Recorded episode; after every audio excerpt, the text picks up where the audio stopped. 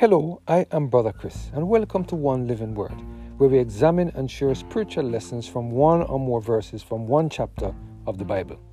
Today we're focusing on the topic godliness with contentment, based on our reading of 1 Timothy chapter 6 and verse 6. Let us hear what the word of the Lord has to say in this passage of scripture. But godliness with contentment is great gain. Many of us Christians sometimes get tired of the stresses associated with living in a peculiar world and living a peculiar life. Some of us feel really uncomfortable when we see those who are non Christians climbing the corporate ladder. Others of us are unhappy when it appears that our Christian lifestyle may get in the way of us getting a scholarship to further our studies and or a promotion at work. Sometimes it just feels as if Christians are not really gaining in the society.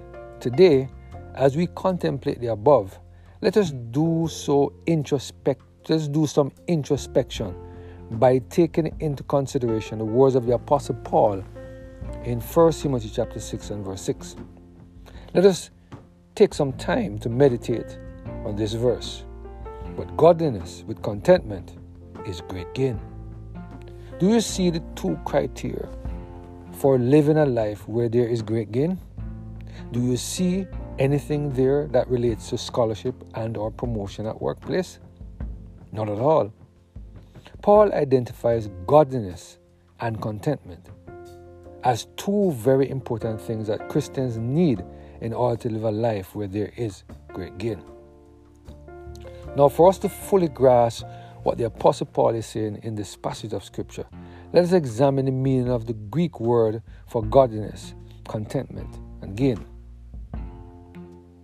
The Thayer's Greek lexicon defines the word used for godliness, contentment, and gain as godliness, reverence, respect. In the Bible, everywhere, piety towards God and godliness. Contentment, a perfect condition of life in which no aid or support is needed.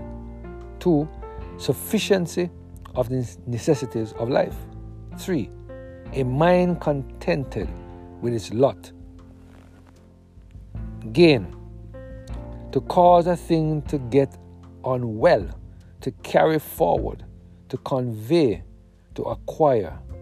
Middle, middle, to bring about or produce for oneself. So these are the definitions that we have for those three words.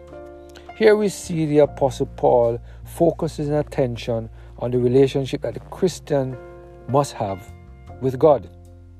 It is this relationship that is governed by reverence and respect for God that will cause us Christians to recognize that God will always give us what we need to have the perfect condition for life where no aid or support is needed. And whenever we get to this position, we will get on well because we have everything that we need. Matthew Henry, in his commentary on this passage of Scripture, he said the following, and I quote The truth he lays down is that godliness with contentment is great gain.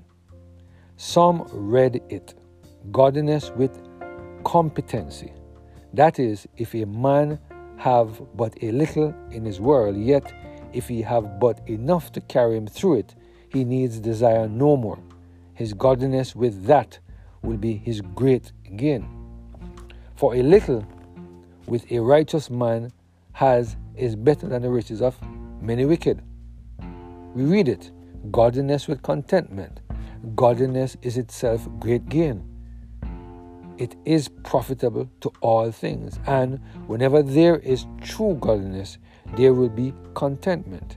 But those have arrived at the highest pitch of contentment with their godliness are certainly the easiest, happiest people in this world. Godliness with contentment, that is Christian contentment. Content must come from principles of godliness.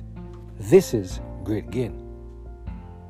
It is all the wealth in the world. We, he that is godly, is sure to be happy in another world. And if with all he did by contentment accommodate himself to this condition in this world, he has enough. Here we have one, a Christian's gain. It is godliness with contentment. That is the true way to gain. Yea, it is gain itself. Two, a Christian's gain is great.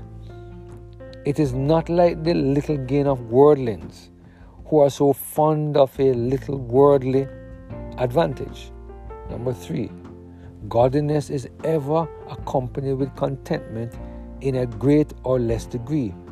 All truly godly people have learned with Paul in whatever state they are to therewith to be content. Philippians 4 verse 11. They are content with what God allots for them well knowing that this is best for them. Let us all then endeavor after godliness with contentment. End of quote. What a powerful message the Lord is giving to us today. Here we are reminded that it is all about our relationship with God. With Christ in the vessel, we can smile at the storm.